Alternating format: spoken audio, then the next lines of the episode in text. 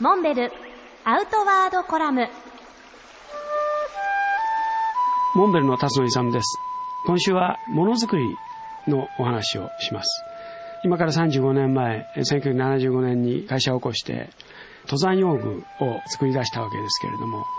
実はその第一作目最初の商品というのは寝袋スリーピングバッグです。当時35年40年前っていうのはほとんどが河川の寝袋が主流で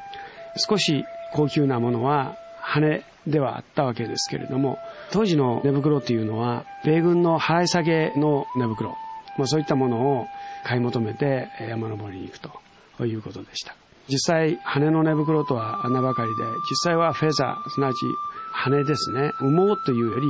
羽。がたくさん入っていて結構これもかさばるし実際それでもたくさん羽が入っていたんであったかいんですけれども重い。そして濡れると回復しないというブルブル震えながら使ったという、まあ、そういう経験があるわけですけれどもそんな中でアメリカのデュポン社が開発した新しいポリエステルの素材ダクロンフォロフィル2という商品名ですけれどもこれはどういう繊維かというとマカロニ状に中空になってるわけですね。まあ、顕微鏡で見ると、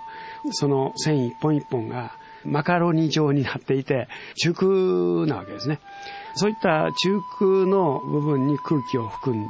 まあ、これバンダリエアというちょっと専門的な話ですけども、いわゆる繊維の周りに動かない、要するにデッドエアというものをたくさん含むことのできる、まあ、そういったコンセプトのポリエステルの綿です。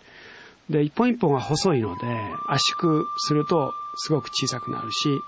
そして軽い。さらに繊維には特殊なシリコンのコーティングがされているので、袋から出せば回復してくれるし、こういう素材をですね、寝袋として使おう